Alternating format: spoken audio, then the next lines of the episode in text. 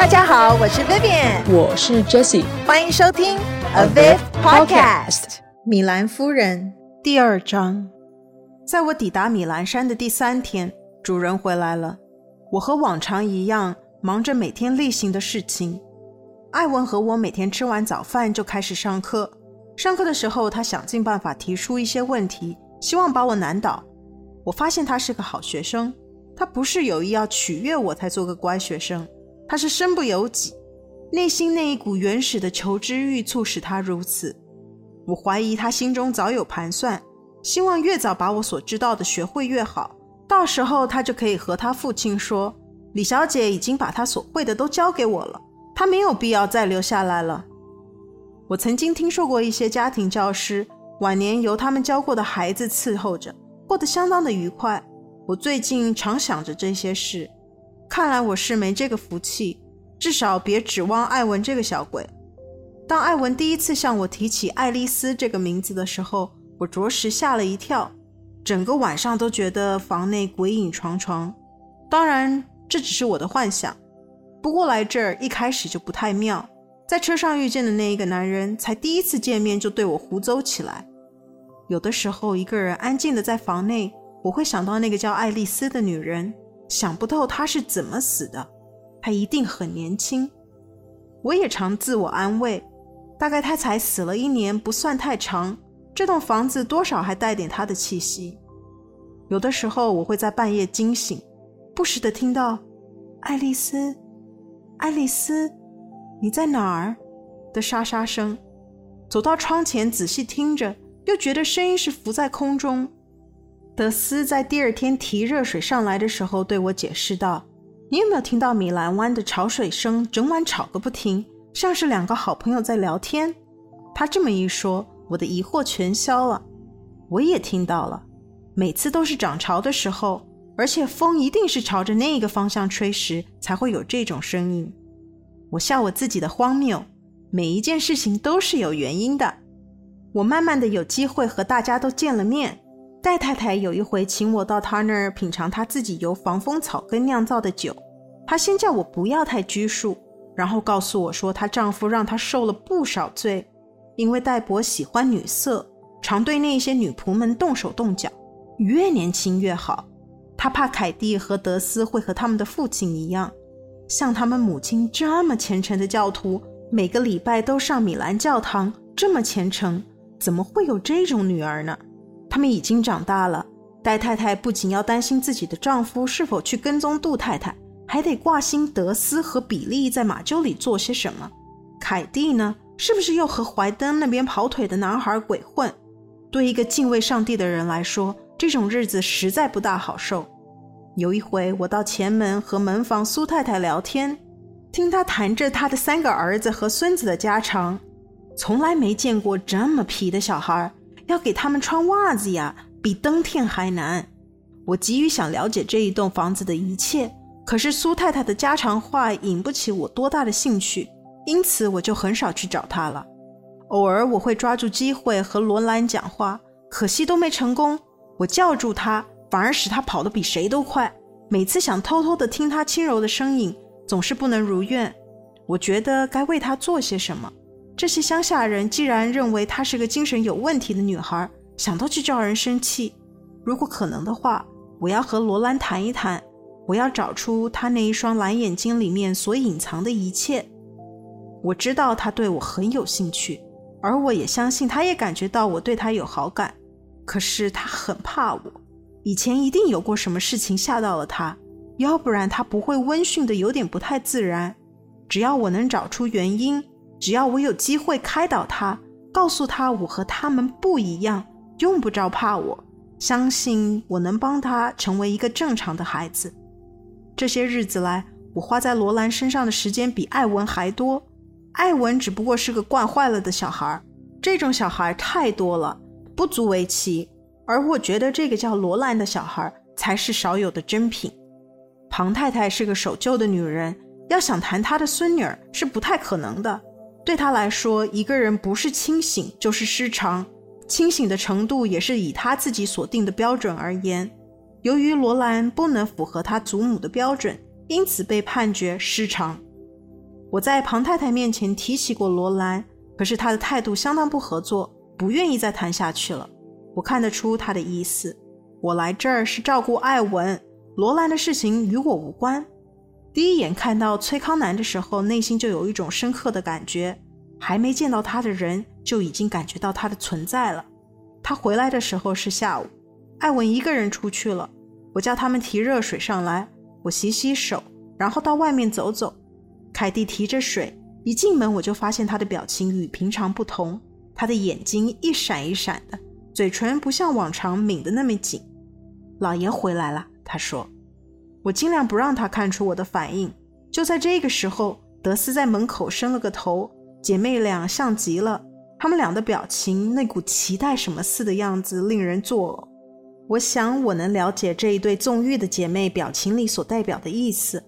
我怀疑她们都不是处女，由她们的表情不难想象，她们和那个叫比利的在马厩中鬼混的情形。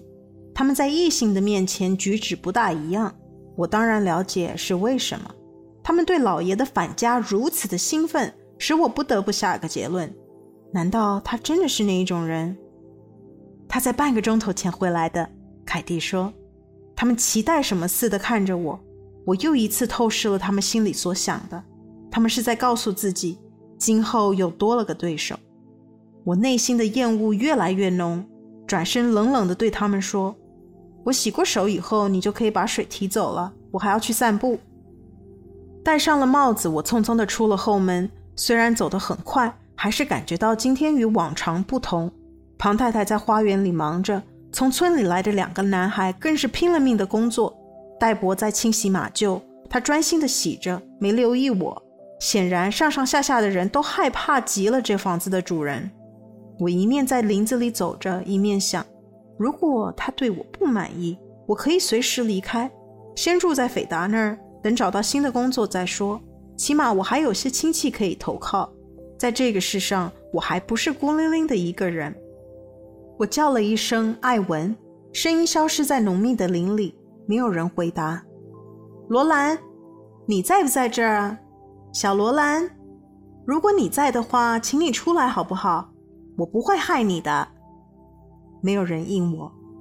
三点半，我开始往回走，正踏着后屋的阶梯回房时，只见德斯朝着我跑来。李小姐，主人找你，他想见你，现在在饮料厅等你。我先把东西放好了再去见他。他看到你回来了，要你现在就去。我把帽子放好再说。我答道。我的心跳加速，脸色激动。我也不知道自己为什么敌意这么深。我想自己大概是马上就要卷铺盖走路了。不过如果真是如此，那我该走得漂漂亮亮。进屋后，我脱下了帽子，梳了梳头，眼睛的颜色今天可是道道地地的琥珀色。还没见到他，他们就充满了恨意。再到饮料厅的一路上，我想着自己由那两个轻浮的姐妹口中已经把他定了刑。可怜的爱丽丝一定是心碎而死的，发现自己嫁了一个呱呱公子。我敲了敲门，进来。他的声音又大又傲慢。他的背靠着壁炉，一眼就看出个子相当高，有六尺多，而且很瘦，可以说是骨瘦如柴。他的头发是黑色，穿着一件深蓝色的夹克，双手插在后面的裤袋里，围了一条白色的领巾。我觉得他身上有股说不上来的气质，虽然有点不修边幅，但看起来还不错。他给人的印象是严酷、强硬。我在他脸上找到那一份放荡之气，却也发现他有许多隐而未现的个性。虽然是首次见面，我立刻就察觉到眼前的这一个人有双重人格：一个是面对世界的崔康南，一个是隐藏不为人知的崔康南。李小姐，我们终于见面了。他没有上前来向我致意，态度显得有点无礼，似乎在提醒我别忘了，你只是个女家教。终于，我不觉得有多长啊。我回答，我才来府上几天而已。我们先不谈时间，只要你人来了就好。他的眼睛上下打量着我，使我浑身不自在，觉得自己是站在一个行家的面前。即使在一个学徒面前，我都称不上是上品。庞太太说你很好，这要谢谢他了。他只是实话实说，为什么要谢他？我所雇佣的人都该有良好的表现。我谢他是因为他对我很好，他的态度和我的表现很有关系。我发现你是个说话干脆、想什么就说什么的女人。我希望我是。那好，那我想我们可以相处得非常好。我知道他的眼睛不放过我身上的每一个地方，他大概也察觉到我是个相亲相得头破血流的女人。他是一个有经验的人，应该知道原因。不过我心想，这样也好，起码在他眼前我是安全的。你觉得？他说：“我的女儿怎么样？一点也不像这么大的孩子吧？她很聪明，只是我觉得她需要管教。”我相信你会补足这一环的。我打算试一试。当然，那是你来的目的。我想知道我能管到什么程度。你是说体罚？我的意思是想得到你的准许，用我自己的教法限制他的自由。我们也可以这么说。如果我觉得他需要受到处罚的话，你的限度是多少？李小姐。只要不要他的命，我准许你自由发挥，高兴怎么做就怎么做。如果你的方法不符合我的要求，到时候我会让你知道的。这样很好，我了解了。如果你在功课上要改变的话，我想你还是多注意一下他的用字，一定要加强。谢谢。先试试看吧。如果你的那一套在六个月内不见功效，我们到时候再检讨，好不好？他的眼神有点傲慢，我心想他大概不久就要把我给弄走。他以为我是个四肢发达、头脑简单的尤物，假借照顾他女儿的名义前来和他鬼混，好极了。那我最好早点离开。我想，他继续说，我们该原谅艾文这么没规矩。他母亲一年前死了。我希望在他脸上找出一丝哀愁，却没有找到。我听说了，当然，我发誓还有许多事等着你去听。这对孩子来说的确是很大的打击。嗯，对，是很大的打击。我同意的说道。事情来得太突然了。他停了一会儿，又继续说：“可怜失去了母亲，而他爸爸有。”他耸了耸肩，没说完。不过我说，这世上还有许多比他不幸的人。艾文现在需要一双坚强的手托住他。他突然把身子往前倾着，意味深长地对我说：“我相信你具有那一双坚强的手。”就在那一刹那，我觉得这个男人有吸引力：清晰的脸庞，冷静灵活的双眼，而隐藏在这后面的。是不与人知的另一面。这个时候有人敲门了，是兰丁娜。康南，我听说你回来了。他说：“我觉得他有点紧张。他令所有的人都紧张。消息传得可真快啊！”他喃喃地说：“丁娜，我正在和我们的新老师聊天。他跟我说，艾文很聪明，可是需要管教。他本来就很聪明啊。”兰丁娜接道：“我希望李小姐不要对他太严。艾文是个乖孩子。”崔康南开心地望了我一眼。我想李小姐不大同意你的看法。她说：“你把我们那只丑小鸭看成了天鹅。或许我太溺爱了。哎，我现在可不可以回房啊？我实在很想赶快离开他们。我不打扰你们了。”兰丁娜大声说着。不，不，我们也快谈完了。崔康南把眼光从他身上挪到我这儿来，大概发现我们俩是一对丑八怪。我敢肯定，我们俩没一个是他心目中的西施。我们以后再继续讨论。他轻松地说：“李小姐，关于我女儿，我想我们还有许多事要谈。”我点了点头，离开了他们。到了教堂，茶已经泡好了。由于太兴奋。我什么也不想吃，艾文没出现，大概是和他父亲在一起。五点了，他仍然没有出现。我把德斯叫来，要他去找艾文，提醒他五点到六点有功课要做。我等着。他这种叛逆性是我预料中的。他父亲回来了，他宁愿和他在一起，也不愿来上课。如果他拒绝上来怎么办？我可不可以到饮料厅命令他和我一块儿回去？兰丁娜和他们在一起，他一定会站在艾文那边和我对抗。一阵上楼梯的脚步声，艾文的房门打开了，崔康南抓着艾文的手臂出现在门口。艾文的表情令我大吃一惊，他一脸的不高兴，反倒使我有点内疚。他爸爸则笑嘻嘻的，我觉得他笑得像个色情狂。艾文的痛苦和我的尴尬似乎引起他的兴趣。兰丁娜在后面站着。他来了，崔康南说：“女儿，该做的就要做。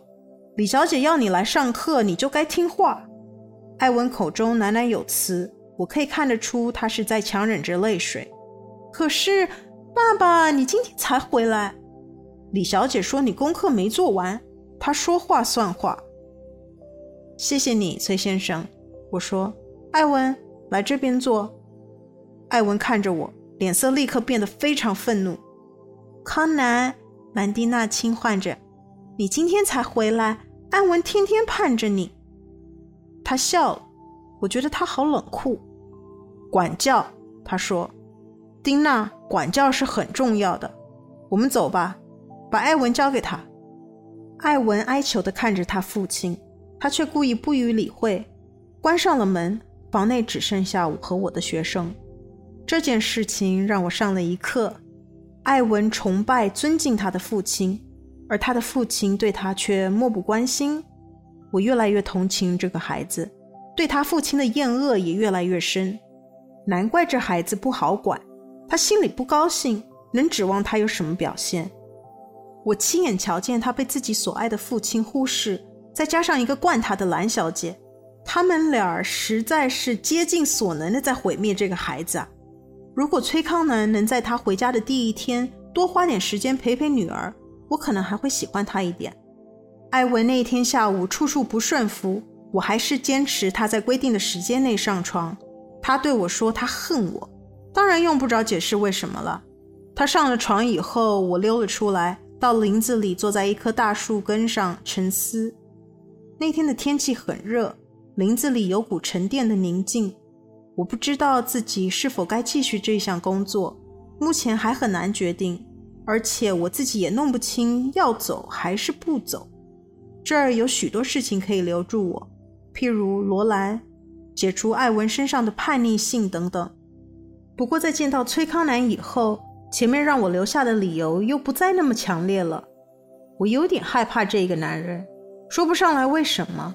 我敢肯定他不会来缠我，可是他又像块磁铁一样吸引着我，就是无法将他的影子挥开。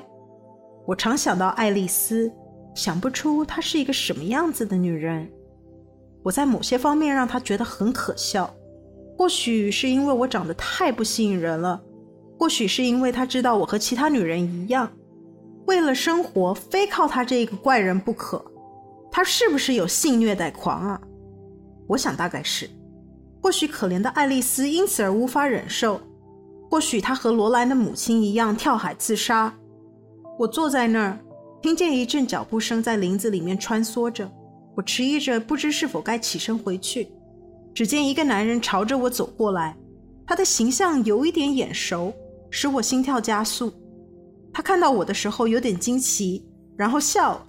我认得他就是我在火车上面遇见的那一个男人。我们又见面了，他说：“我就知道我们不久后会再见面的。怎么啦？你好像见到鬼似的。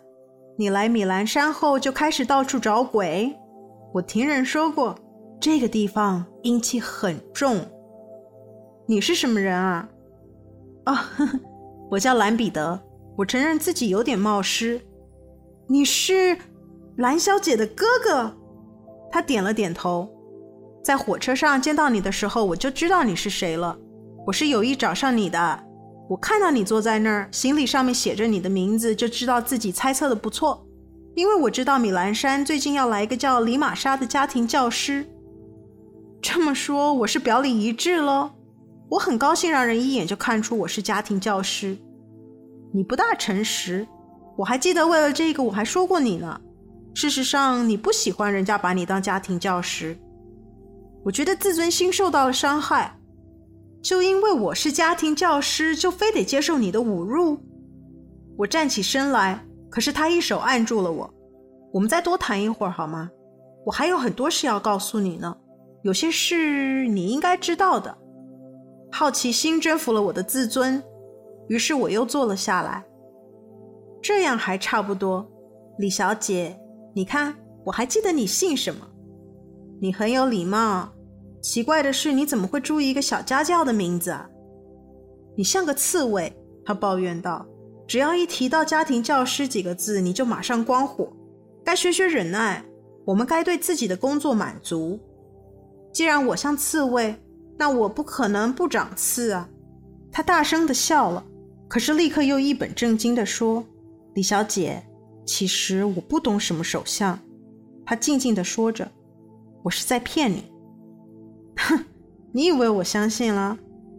对呀，你一直想不透我是谁。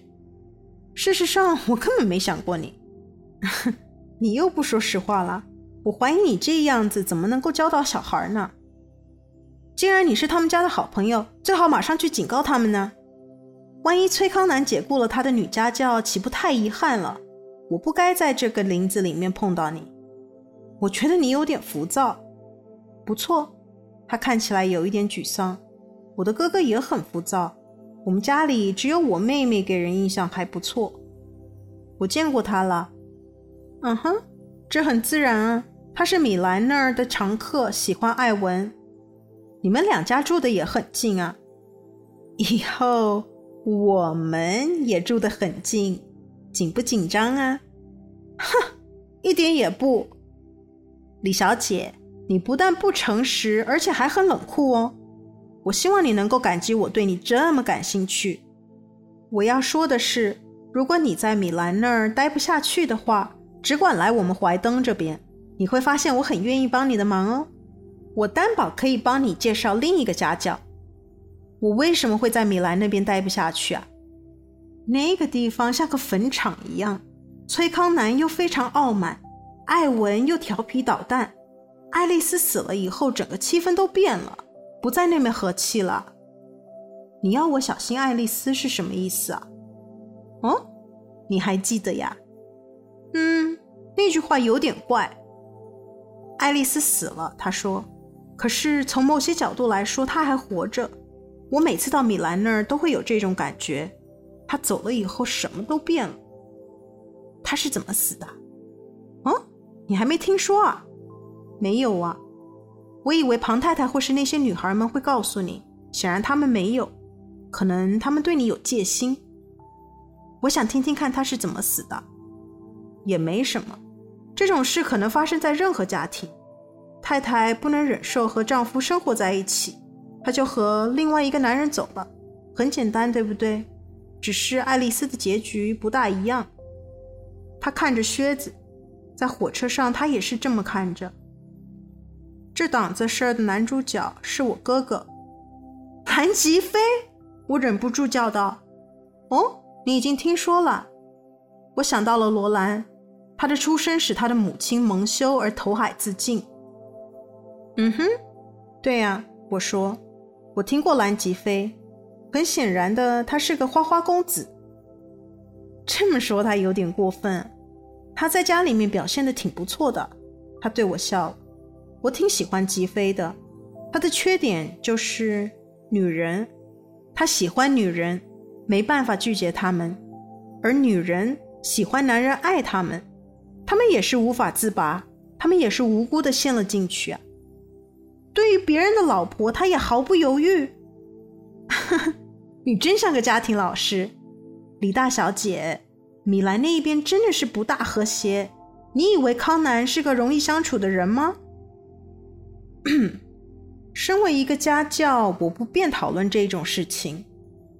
哼，你很矛盾啊，李小姐，转变得很快。一会儿拿家教当你的挡箭牌，一会儿又不愿意承认自己是家教。不管怎么说，我认为一个人应该了解他所处的环境和里面的秘密。什么秘密啊？他挨近跟我说：“爱丽丝很怕崔康南，她还没有嫁给他以前就认识我哥哥了。她和吉飞在火车上打算私奔。”原来如此，我往后回避了一下。我觉得跟他靠得这么近，谈论的又是人家的家丑，有点不大好。再说这种事其实与我也没什么关系。虽然吉飞已面目全非，可是他们还是把他认了出来。他身边有个女人，全身被烧得很厉害，根本看不出来是爱丽丝，只有从她所戴的那一条项链才认出是她。这种死法。太残忍了吧！吓到了吧？他在米兰真的那么不快乐呀？别忘了，你见过崔康南，他知道爱丽丝曾经爱过吉飞，而吉飞一直不死心。我可以想象出爱丽丝在那儿的日子像在地狱一样，悲剧。我简短的说。可是过都过了，干嘛还要我小心爱丽丝，像是她还活着似的？李小姐。你是不是疯了？不可能吧！你是个很理智的家庭教师啊，不可能受谣言的影响。什么谣言啊？他咧着嘴笑了，身子又向我挨近了一点。我察觉到天色不早了，马上就要天黑了。由于急着要回去，显得有点不耐烦。他们只认出了一个链子，并没有认出他呀。所以有些人认为火车上死的不是爱丽丝。如果不是，那他会到哪儿去了呢？所以喽，这就是为什么米兰那儿阴影重重。我站起来，我要回去了，天快黑了。他也站了起来，只比我高了一点。我们的眼光相遇。我以为你已经知道这些事情了，他轻轻地对我说：“你应该知道的。”我开始朝着来路回去。我的责任是在那个孩子身上。我觉得这句话说的有点唐突。我来这儿没有别的目的。可是，就算你是个什么都懂的家庭老师，也不可能知道未来的命运啊。我想，最起码我知道他们要我做些什么。他走在我的旁边，我开始警惕自己，想从他身边逃开，好独自静一静。我感觉到他伤了我的自尊心。他在火车上已经开了我一个大玩笑。如今又想等机会再愚弄我一番。当然，你不需要送我回去。我是情不自禁的要告诉你这一些，理由太多了。你认为我没有能力照顾自己吗？我认为没有人比你自己还有能力照顾你。我只是刚好有事，这条路是必经之路。一路上我都没有讲话。崔康南从马厩出来。嗨，康南！兰彼得大声的招呼。崔康南有点惊讶的看着我们，大概是搞不懂我们俩怎么会扯在一块儿。我匆匆的回到了房里。当天晚上怎么也睡不着，满脑子都是那天发生的事，满脑子的崔康南、艾文和兰丁娜，自己和兰彼得在林子里的情景也频频出现。那天晚上的风向又传来潮水在米兰湾里澎湃的声音，我仿佛又听到了那几句低语：“爱丽丝，爱丽丝，爱丽丝呢？你在哪儿？”第二章完。感谢您的收听，A Viv Podcast。